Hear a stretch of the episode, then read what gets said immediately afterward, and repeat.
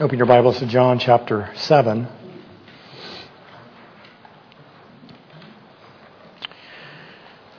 We continue in our exploration of the evangelist's gospel, his account of the life and ministry of Jesus, and the response of those who were privileged to hear it, to see Jesus actually perform miracles,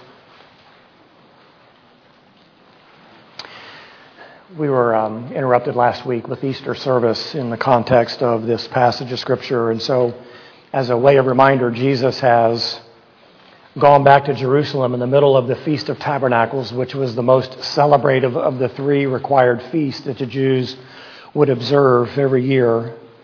And as a result of this feast in Jerusalem, there were Jews coming from all over the world in order to do what they were called to do. And so in this account, Jesus has begun to teach as a rabbi would, and he has a crowd who is listening to him, and there are pockets of other rabbis who are in the temple area also teaching.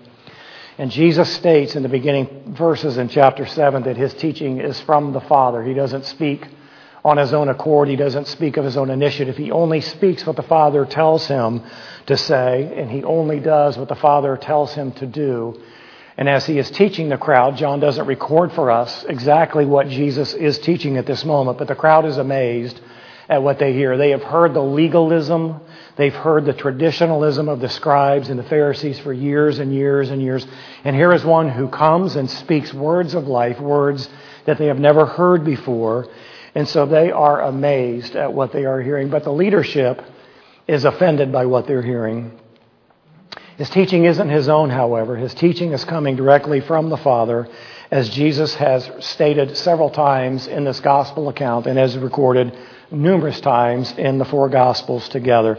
Well, Jesus says that his teaching can be trusted. There was a lack of confidence in what Jesus was saying because it didn't fit the tradition of the elders. It didn't fit what the scribes and the Pharisees had taught for years and years and years. But Jesus says that his teaching can be tested. And if you look at the beginning of verse 17, he says, if anyone is willing to do my will. So, in order to test the teaching of Jesus, there is this condition that is placed upon us, and that is the if part. If we will commit to doing his will, then we will know that Jesus' teaching is actually true. This same kind of sentiment was recorded all the way back in the book of Jeremiah, hundreds and hundreds of years before when the Lord said through Jeremiah, You will seek me and you will find me when you search for me with all your heart. Those who truly seek the Lord, those who truly test His will and the teachings of Jesus will discover for themselves through the power of the Holy Spirit that His teaching is true. His teaching can be tested. The crowds around Jesus are thinking physically. They're only interested in the here and now. And so for them, the approach is seeing is believing. And that's why there's the clamoring for miracles. They always want him to do some kind of a, some kind of a sign or a testing miracle to validate the things that he is saying. But the spiritual approach to testing the will of God and to discover the truth of his teaching is believing is then seeing. And it isn't a name it, claim it. It isn't a faith works kind of an arrangement, but it is trusting in the truth of the word of the Lord and the words of Christ, and then Him being able to reveal to you that this teaching is actually true. Very different from the teaching of the Gentile, of the Pharisees and the scribes. His teaching glorifies God. There's two characteristics that are true of false teachers. One, they speak on their own authority. There is no standard for them other than what they think and what they say. They will speak the jargon. They will say just enough about the word to make you think that they're actually speaking truth from the word, but they become their own authority equal to the authority of the Bible. The other part of a false teacher's characteristic is this they will seek to glorify themselves. They want a crowd they want to be adored. They want the benefit of whatever that crowd can give to them. And eventually we see the wheels fall off when the truth is exposed and they find out that this person is not who and what they thought he was. We see this lived out in cults around our world all the time. Last thing we saw in the beginning verses in chapter 7 is that his teaching enables righteous judgment. Now, in context, the last time Jesus was in Jerusalem. He had healed a man who had been crippled for 38 years. And at the end of that healing, when the man was made completely whole, Jesus instructed him to take up his mat and to go home. And he did so on the Sabbath. And because Jesus had instructed him to do that on the Sabbath, the Pharisees accused him of violating the Sabbath law. So, what Jesus is teaching in the beginning parts of this is that the truth of what he is saying doesn't come from himself, from himself. It comes from God. It glorifies God. It can be tested. And his teaching and his teaching alone enables righteous judgment. So there was a lesson in all of that. And here's the lesson. The Jewish leadership had no qualms about circumcising somebody on the Sabbath day. If a baby was born and his circumcision was required on the Sabbath, they would do that without any hesitation. So they set the need of circumcision on top of the requirement to observe the Sabbath day. Well, Jesus healed a man on the Sabbath, which is a representation of a fuller redemption and a fuller glorification of God. And the Jews circumcise on the Sabbath. So why isn't he able to make the whole man well? And they can only do a partial symbolic healing and cleansing of a boy or of a man who comes into the Jewish faith. So this is the context and in the setting of where we are. So we're going to continue now in verses 25 through 36, and we're going to read what the word of the Lord says. And I don't have 35 and 36. I'll do my best to remember that. Here's what the Word of God says. So some of the people of Jerusalem were saying, Is this not the man whom they are seeking to kill? Look, he is speaking publicly, and they are saying nothing to him. The rulers do not really know that this is the Christ, do they? However, we know where this man is from. But whenever the Christ may come, no one knows where he is from. Then Jesus cried out in the temple, teaching and saying, You both know me and know where I am from. I have come not of myself, but he who sent me is true, whom you do not know. I know him because I am from him and he sent me. So they were seeking to seize him, and no man laid his hands on him because his hour had not yet come. But many of the crowd believed in him, and they were saying, When the Christ comes, he will not perform more signs than those which this man has, will he? The Pharisees heard the crowd muttering these things about him, and the chief priests and the Pharisees sent officers to seize him. And therefore Jesus said, For a little while longer I am with you, then I go to him who sent me. You will seek me, and you will not find me. Where I am, you cannot come. Verses 35 and 36. The Jews then said to one another, Where does this man intend to go that we will not find him? He's not intending to go to the dispersion among the Greeks and teach the Greeks, is he? What is the statement that he said, You will seek me and you will find me, and where I am, you cannot come? So we're going to look at this passage of Scripture as a continuation of our outline from last time. There'll be one major section divided into three individual parts. The first thing that we're going to see here is that the people oppose Jesus.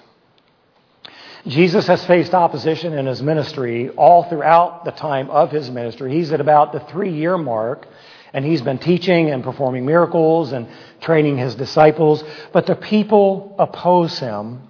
And we're going to see three phases to this opposition that is recorded in these verses. Now remember that this is taking place while Jesus is teaching. As Jesus is speaking in the temple, this conversation is taking place within the crowd of those who have gathered around him. So the first phase of this opposition is the probing. We see this in verse 25. So some of the people of Jerusalem were saying, Is this not the man whom they are seeking to kill? Now, if you remember, the Jewish leadership had not made a formal declaration about Jesus and his ministry. There was not a formal decision that has been made and communicated, but this seems to indicate that there are some who at least have some idea of what the intentions of the Jewish, of the Jewish leadership is going to be as it, as it pertains to the life of Jesus. But there are many who are coming into, into Jerusalem who would likely not be in the know with what the Jewish leadership is thinking about Jesus. They may not be aware of the leadership's disdain for him or the increasing hostility that they have against him. Now, they've likely seen his miracles. They very likely heard of his teaching. So they know something about Jesus. But there's a group here that seems to know a little bit more than the rest. And so this question is posed here with the expectation of a positive answer. Yes, this is the one that they are seeking to kill. So, as Jesus is teaching in the temple, there are varying opinions about Jesus. The first one, the first thing we'll see here is that there is confusion within the crowd. The very first part of verse 26 says, Look, he is speaking publicly, and they are saying nothing to him. So, in the minds of the people who know something about the leadership's disdain for Jesus, and the fact that he is teaching publicly in the temple has created a lot of confusion for these people. Why do they allow Jesus to speak? Think about it like this. If we had somebody in our church who we knew to, to teach falsehood uh, from our position doctrinally and theologically, would we allow them to go and teach a class on a Sunday morning? No, we would not allow that. Why? Because we would not trust what they are saying. So this is the kind of sentiment that exists within the crowd is that they know that there's this disdain for him. They, they know there's this desire to end Jesus' ministry, but there's confusion about why they are allowing him to speak publicly. He's speaking and he's teaching and he has this crowd and they're doing nothing. He is exposing their hypocrisy over the holiness of the Sabbath day and they are not challenging him or contesting him in any way, shape, or form. Here, Jesus is teaching publicly, and that word here in the Greek text means that he is speaking boldly. He isn't in the corner, he isn't hushed, he is speaking boldly, publicly, declaring the truth, and he's exposing the hypocrisy of the leadership who wants to end his life. How can it be that the leaders have not gotten to him yet? Here he is in the crowd teaching, and they're doing nothing about it. Why can't they get him? Are they afraid of him? Was he somehow immune from their attempts to catch him? No one was publicly opposing him, and no one was taking action against him. So there's this other thinking here, is have they changed their minds about him? We see this in the continuation of verse 26. The rulers do not really know that this is the Christ, do they? So this question is phrased with the expectation of a negative answer. The Jewish leadership is convinced that he is not the Messiah. Somehow, in some way, have they changed their minds about him? Is there something that has happened that we don't know about? Is there new information that has changed the way the leadership thinks about the ministry and the life and the teaching of Jesus. So, this group that John is referencing here has already made up their minds about who Jesus is, and there's some confusion about why they are allowing him to speak publicly to expose the hypocrisy, and they're unwilling to do anything about it. Letter B, he can't be the Messiah. This is the opinion of this crowd that John is referring to here. Verse 27 However, we know where this man is from, but whenever the Christ may come, no one knows where he is from. Now, the sentiment that John would be aware of as a Jew who lived in the area is this. There was a popular folk tradition that the Messiah would be flesh and blood, he would be completely unknown. He would arrive suddenly, and he would arrive to secure Israel's redemption. One of the verses that speaks to this thought, which is actually misinterpreted by the Jewish leadership of the day, is found in Malachi chapter 3, verse 1. God says, Behold, I am going to send my messenger, and he will clear the way before me, and the Lord whom you seek will suddenly come to his temple. So the Jewish people were thinking that the Messiah is going to just arrive out of thin air, if you will, suddenly, without anybody knowing who he is or where he's from, and he's going to secure the redemption of Israel. And their opinion, this cannot be true of Jesus because he came from Nazareth. They know him and they know his family. His family lives in Capernaum in the region of Galilee. He's had this three year ministry. Certainly, he hasn't appeared out of nowhere. So, in their minds, they know who he is and they know where, he's, where he is from. Jesus doesn't fit into the popularized idea that many Jews had in that day. Their conclusion was that Jesus could not possibly be the Messiah. Now, as you and I think about this and look at it from hindsight, when Jesus appeared in the temple for the very first time and he drove out the money changers and he cleansed the temple of those who were making it a place of business, I can guarantee you, even though they knew who he was, he appeared suddenly. They were not prepared for that. No one could have ever thought that anybody would come into the temple and do what Jesus has done. So the problem was, of course, They were blinded by what they thought to be dependable facts about who Jesus is and where he was from, although they were incredibly wrong. We don't know if they were saying this out loud and Jesus was able to hear them, or if Jesus just supernaturally knew the hearts of those who were there and began to address that. But we know that Jesus challenges their conclusion immediately. There is this conversation taking place that this is Jesus of Nazareth. We know his parents, we know his brothers, we know where he's from. He doesn't fit the mold, he cannot be the Messiah. Letter C, Jesus then makes this announcement. Verse 28 Then Jesus cried out in the temple, teaching and saying, You both know me and know where I am from. Now, it's important to notice here that Jesus cried out in the temple. Again, he is He's speaking publicly. He's not in the corner. He's not afraid to be heard. And if someone is to cry out, you would expect them to elevate their voice in such a way that everybody within earshot would hear clearly what is being said. So he is saying this right after successfully debating his healing of the crippled man on the Sabbath. Immediately after that, while the crowd is disagreeing with his claims to be who he is, Jesus makes this proclamation. You both know me and you know where I am from. Now there's two ways that, we can read this announcement. The first one is, yes, you know me and you know where I am from. And this would simply affirm physical facts about the earthly life of Jesus. That Mary was his mother and Joseph was thought to be his father and he had some real flesh and blood siblings and he lived over in that village. There is a, possibly an affirmation of these facts, but it could also be read as a question. You know me and you know where I am from? Do you really? Is that what you think? Do you think that I am really the, the son of Mary? The son of Joseph, that these are my physical brothers? Is that what you really think to be true about me? If it is read that way, it would be his questioning what they think to be factual about his life, and it would be a challenge to what they think, and it would be incorrect. Jesus says in this announcement, I have come from the Father. I didn't come from Joseph and Mary. I didn't come from Nazareth. I didn't come from the village of Capernaum in Galilee. I have come from the Father. Verses 28 and 29. I have not come of myself, but he who sent me is true, whom you do not know. I know him because I am from him, and he sent me.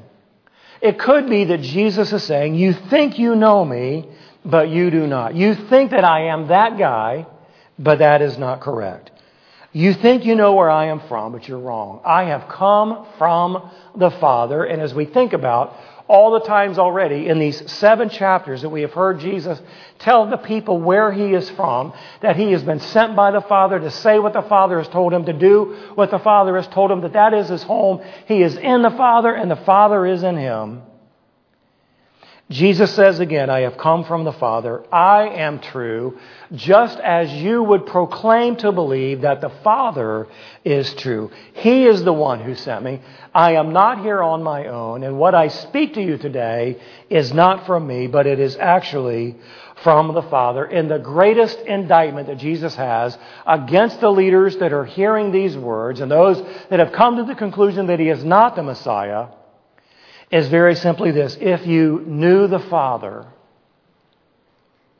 if you really knew the Father as you thought you knew the Father, then you would know who I am. But you don't know me because you don't know the Father.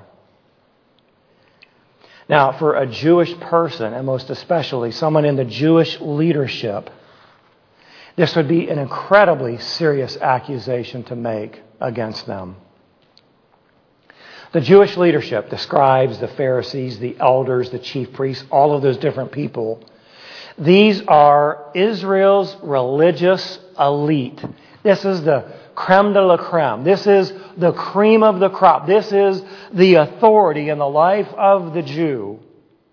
The Pharisees and the scribes had devoted their entire lives to the study of the Old Testament. They prided themselves in knowing the true God, the God of Israel, and that they had possessed a great privilege given to them by the Father. Paul would affirm this in the book of Romans.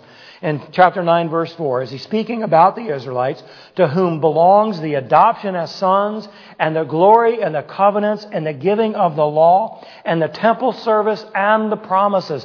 Paul is saying, hey, as a Jew, you have a special privilege because you are under the covenant of God. That doesn't mean that there is a universal salvation that exists within the Jewish people, but there is a great privilege to be God's chosen people, to be given the covenant, to be given the law, to know who the true God is. Paul would also say in Romans chapter 2, verses 17 through 20, But if you bear the name Jew and rely upon the law and boast in God and know His will and approve the things that are essential, being being instructed out of the law and are confident that, that you yourself are a guide to the blind, a light to those who are in darkness, a corrector of the foolish, a teacher of the immature, having in the law the embodiment of the knowledge and of the truth. That is what the religious leadership would say about themselves. That is who we are. This is what we claim to know, and we stand on the authority of what we claim to know to be true about the one true God. And Jesus is looking at him and saying, You don't know him. You think you know him, but you're wrong. If you really knew him, then you would know me because I have been sent by the Father and I speak to you his words and they are incapable of understanding that this is true. Making a statement that they didn't know the Father was simply pouring gasoline on the fire of discontent that they had with Jesus. Despite their privilege and what they thought they knew, they were woefully ignorant about the truth of who the Father was. There is God in the flesh, and they can't see him as anything more than the boy of Mary and Joseph who came from down the road. They've been blinded by their self righteousness and their commitment to rabbinic tradition as opposed to the truth that is clearly pointing to Jesus in the law that God gave to them. But this isn't a unique problem for the nation of Israel. This took place all the days of old. In the book of Jeremiah, the priest did not say, Where is the Lord? And those who handle the law did not know me. The rulers also transgressed against me. And the prophets prophesied by Baal and walked after things that did not profit. Jeremiah 8, 8 and 9. How can you say, We are wise, and the law of the Lord is with us? But behold, the lying pen of the scribes has made it into a lie. The wise men are put to shame. They are dismayed and caught. Behold, they have rejected the word of the Lord. And what kind of wisdom do they have?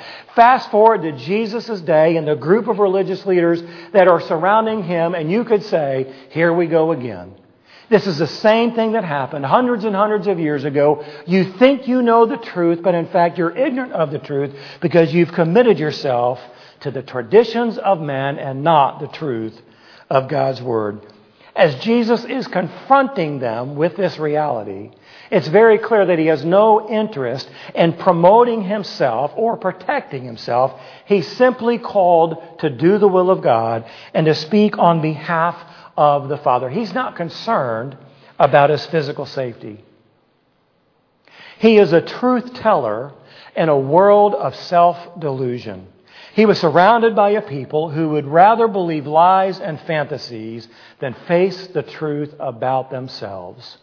You know, we think about that in our culture today and we think, wow, what a unique time that we are in that people have so willingly deluded themselves and have given themselves over to falsehood and to fantasy.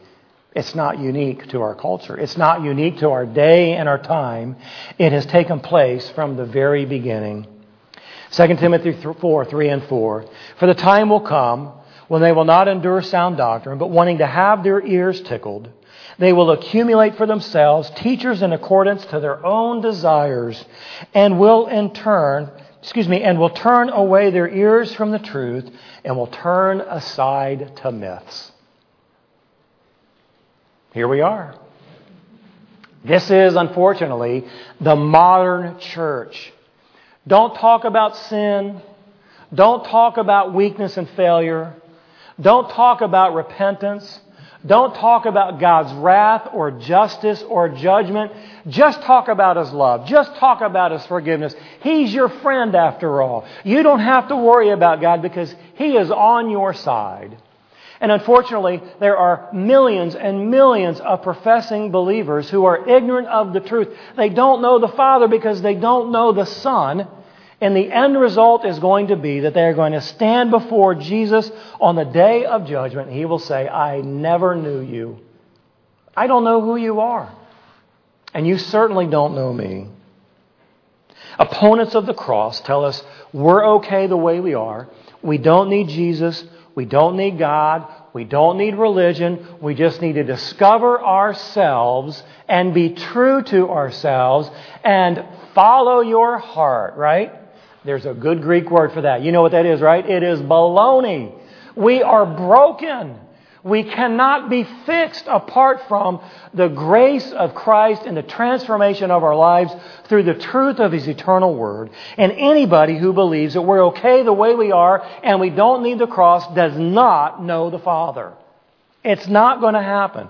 We have exchanged the truth of God for lies that please ourselves and make us feel good about ourselves. Church, we always have to be aware of the propensity that you and I have to justify, rationalize, and excuse our sin and say, well, it's really not a big deal. Yeah, I'm sure God understands. I'm not as bad as so and so.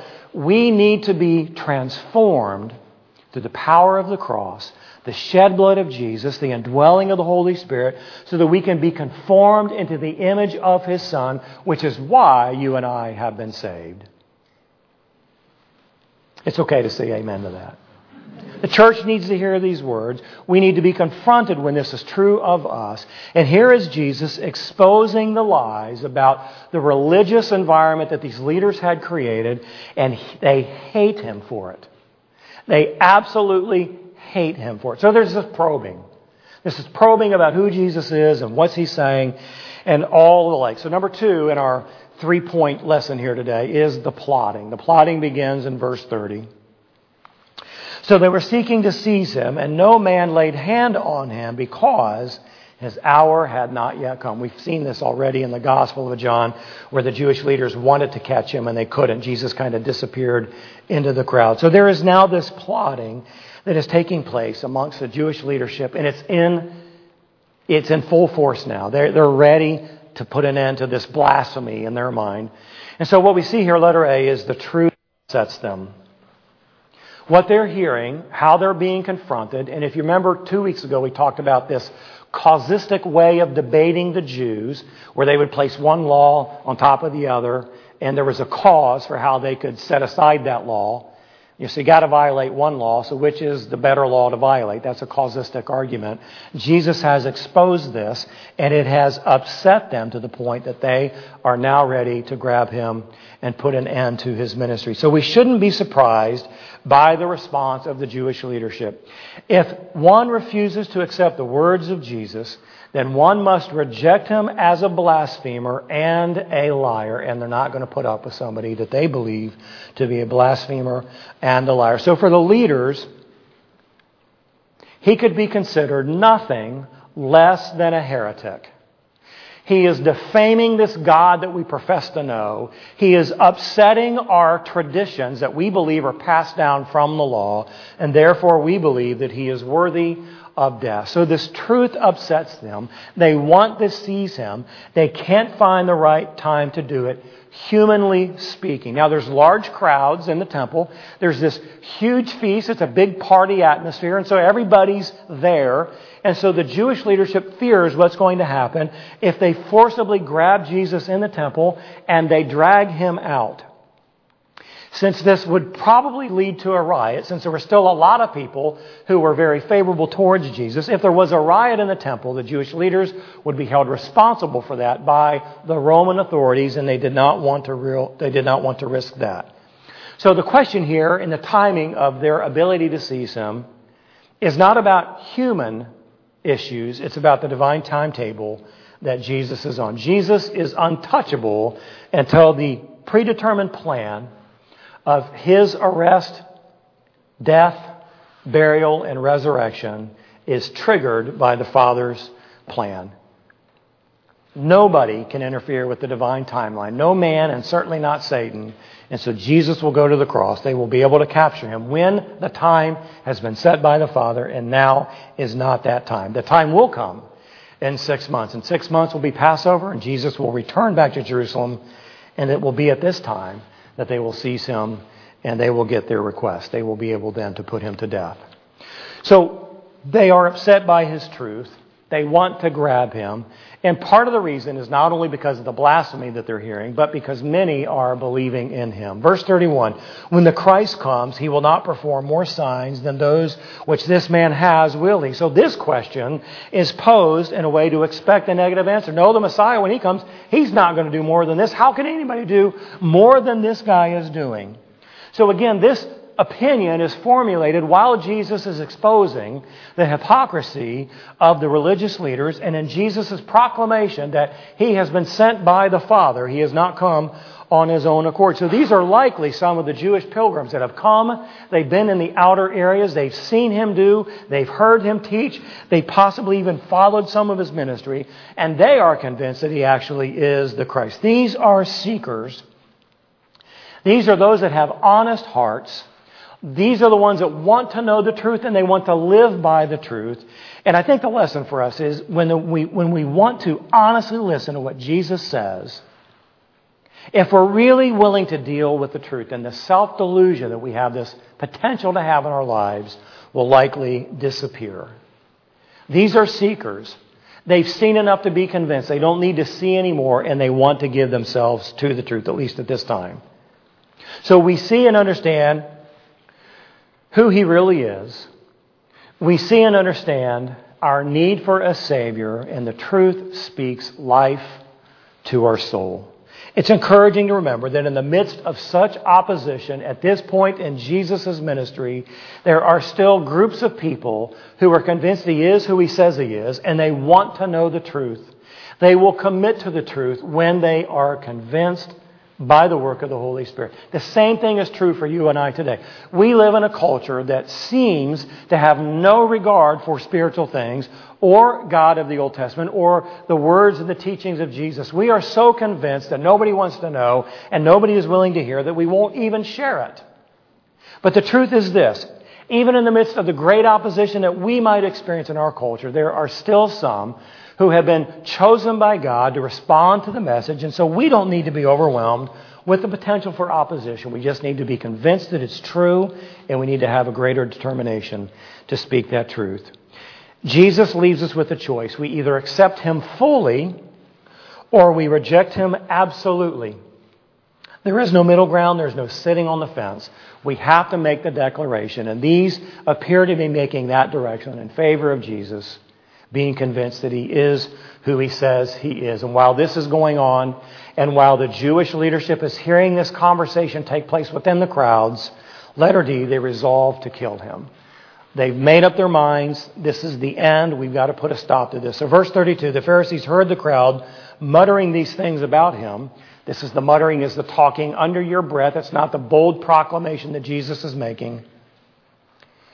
And the chief priests and the Pharisees then sent officers to seize Jesus. The Jewish leaders couldn't stand the idea of people believing in Jesus and giving themselves to what they considered to be blasphemy. And so now they would stop at nothing to eliminate it. The religious leadership, the elite of Israel, ought to have been the first to recognize who Jesus is. They ought to have been the first to hear the authority of his teaching. They ought to have been the ones who were convinced by the works that he performed. And yet, these are the ones who are seeking to have him put to death. It's very likely that in this encounter, the religious leadership has made the formal declaration, the formal decision to seize Jesus and to put him to death. And so they send the temple guards to go and get Jesus. These officers of the temple guard are Levites who have the responsibility to maintain order in the temple, most especially at one of these humongous feasts where there are thousands upon thousands of people who are gathered. So now they are on their way to seize Jesus. Number three in our outline is the predicting, this third part of the opposition against Jesus. So Jesus responds to what he now knows to be true about the intent of the leadership that this formal declaration has likely been made. Their desire is to remove him, and now they want to seize him and put an end to his life. And so here is his response in verse 33. Again, we don't know if Jesus has actually heard this or he just knows because he is God. Verse 33 Therefore, Jesus said, For a little while longer I am with you. Then I will go to him who sent me. Jesus says this in letter A I will be leaving soon. kind of a blase faire kind of response to the, office, the officers being sent to seize him. I will be leaving soon. Don't worry, I'm going away. This is all going to come to an end in a very short period of time. And so we know that the time is near. It's only six months before Jesus returns, and they will actually be successful in seizing him. But what we know is this for Jesus, death is not the end, but death is his return to glory. Death is the doorway that he will go through to go back to his rightful place, where he will then be seated at the right hand of the Father. For you and I today, death is not the end for us, but it is a doorway to our experiencing the glory of God in ways that we just can't even begin to imagine. Jesus' enemies want that time to be right at that very moment, but it's not going to happen that way. It's going to happen in God's timing. When God chooses and allows it, then it will take place. So the enemies of Jesus do not have control. It is all in the hands of the Father. So he says, I will be leaving soon. Let her be. you will seek, but you won't find. Verse 34, you will seek me and will not find me, and where I am, you cannot come. So what Jesus says to them, where I am going, you are not going to be able to come. You are going to seek me, but you are not going to find me. Jesus understands entirely what it is he means in these words. And you and I, with the benefit of hindsight and the completion of the revelation of God's will as revealed to us through his word, we know what Jesus means by that, but the people do not, most especially the religious leadership. They think he is speaking literal. Jesus is talking about going to heaven. They think he's predicting the ability to escape them over and over and over. I'm always going to be able to elude your grasp. That's what they think, but that's not what he is saying. They miss the real intention of what Jesus was saying. So they will seek after the Messiah. Think about what that word means. When you seek me, you will find me. Seeking means something serious, it's something very intentional. There is a submissiveness when we seek something in the way Jesus intends us to understand this here. The day will come when they will desperately be looking for him and for his truth and for the life that he provides but they're not going to find it because he is already gone and they have rejected him. They have killed their Messiah. They will seek him, but they won't find him. Those who reject Jesus will never be with God, regardless of the magnitude of religious theories, teachings, expressions, adherences, good works. Jesus is the only way. And as they hear these words, they throw it back at him and they ridicule him. The Jews then said to one another, Where does this man intend to go that we will not find him? He is not intending to go to the dispersion among the Greeks and teach the Greeks, is he? What is this statement that he said, You will seek me and will not find me where I am, you cannot come? So, Jews here in John's gospel always means religious leaders. The religious leaders thinking, are thinking, you cannot escape from us. There's no place that you can go that we are not going to find you. We will hunt you down and we will put an end to your life. We cannot be stopped. The truth, though, is that Jesus isn't really in danger. They are the ones that are in danger because they have placed their hope and their lives in the wrong thing. Their traditions, their rabbinic way of living, their, hypocrit- their hypocritic lifestyle. They put their hope, they put their lives in the wrong thing. I was curious as I looked at this and thought about this seeking and not finding. It is estimated that from the beginning of time, there have been over a hundred billion people that have lived on the earth. That's the estimate. A hundred billion people have lived on the earth. Now, what we know about the revelation of God's Word is that most have willfully, willingly rejected the God of the Old Testament and the teaching and person and the work of Jesus Christ as revealed in the New Testament. Billions of people likely have sought God and or Jesus and did not find him when they needed him. I wonder if at the time of their death, when they stood before their Creator, if they thought, I'm ready to seek you now.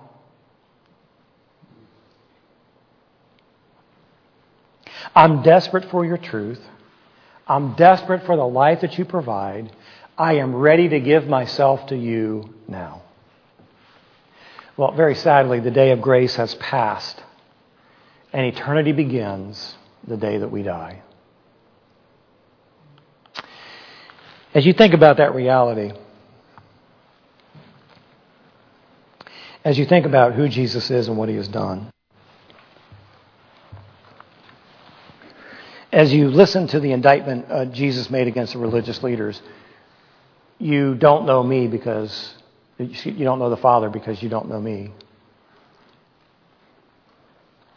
I wonder how we think about this truth if we are aware that we have put our hope and our lives in the wrong thing. There are many, many people who are sitting in church right now who are trusting in their works. They're trusting in their denomination. They're trusting in their parental heritage, but they're not trusting in Jesus. Who are you trusting in today? Would you bow your heads? Would you contemplate the condition of your heart and your life right now? Father, we recognize that it is our propensity to be delusional about our lives, about our sin, about our commitment about the standard that we have set before us to live by. Father, would you, through the work of your Spirit in us, strip away all of that falsehood? Would you help us to see ourselves as we really are? Help us to see us as you see us.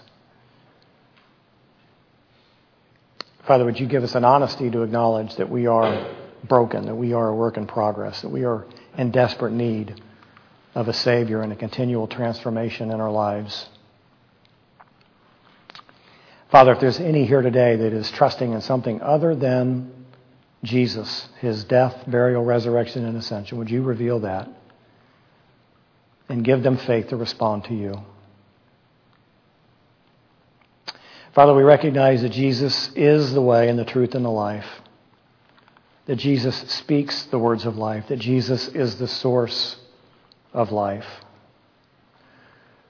Would you continue to teach us what it means to cling to Him? Us to continue to understand what it means to live a life of full commitment to Him. Thank you that your grace and your mercy and forgiveness covers us as we fail. Thank you that you're patient with our unwillingness. But we pray, Father, that you would continue to show us how great of a God you are, and that we would be more compelled to live for you and to love you with all of our affection, our heart and soul and mind and strength, to bring you glory and honor in this life, to worship you and celebrate you for an eternity to come. We pray in Jesus' name. Amen. Let's stand and sing.